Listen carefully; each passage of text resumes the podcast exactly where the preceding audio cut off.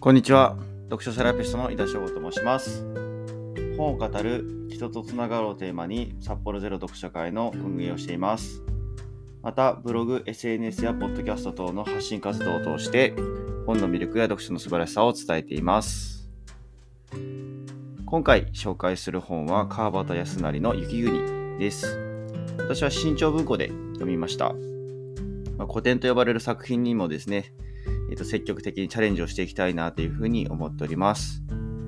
で今回ご紹介する雪国はですね、ずっと読みたいと思っていたんですけども、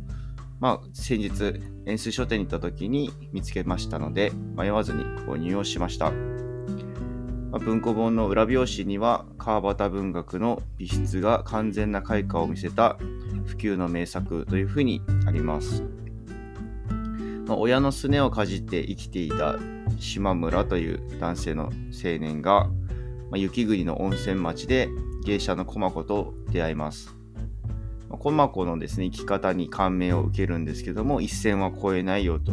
いうようなお話になっております。まあ、以前といっても相当前なんですけども、まあ、天類書店のライティングゼミを受講したことがありまして、まあ、その時には難しい言葉を使わずに分かりやすい言葉で書くように心がけましょうというふうに習いました。まあ、その文章の代表例としまして、雪国の第2文を挙げていまして、まあ、本の枕の書き出しはとても有名だと思います。国境の長いトンネルを抜けると雪国であったというふうに始まります。でそのお手本とするような第2文というのが夜の底が白くなったというふうになっております。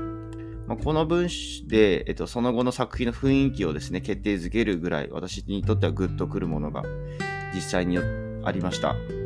まあ、実際この文に登場するのは夜、底、白いという単語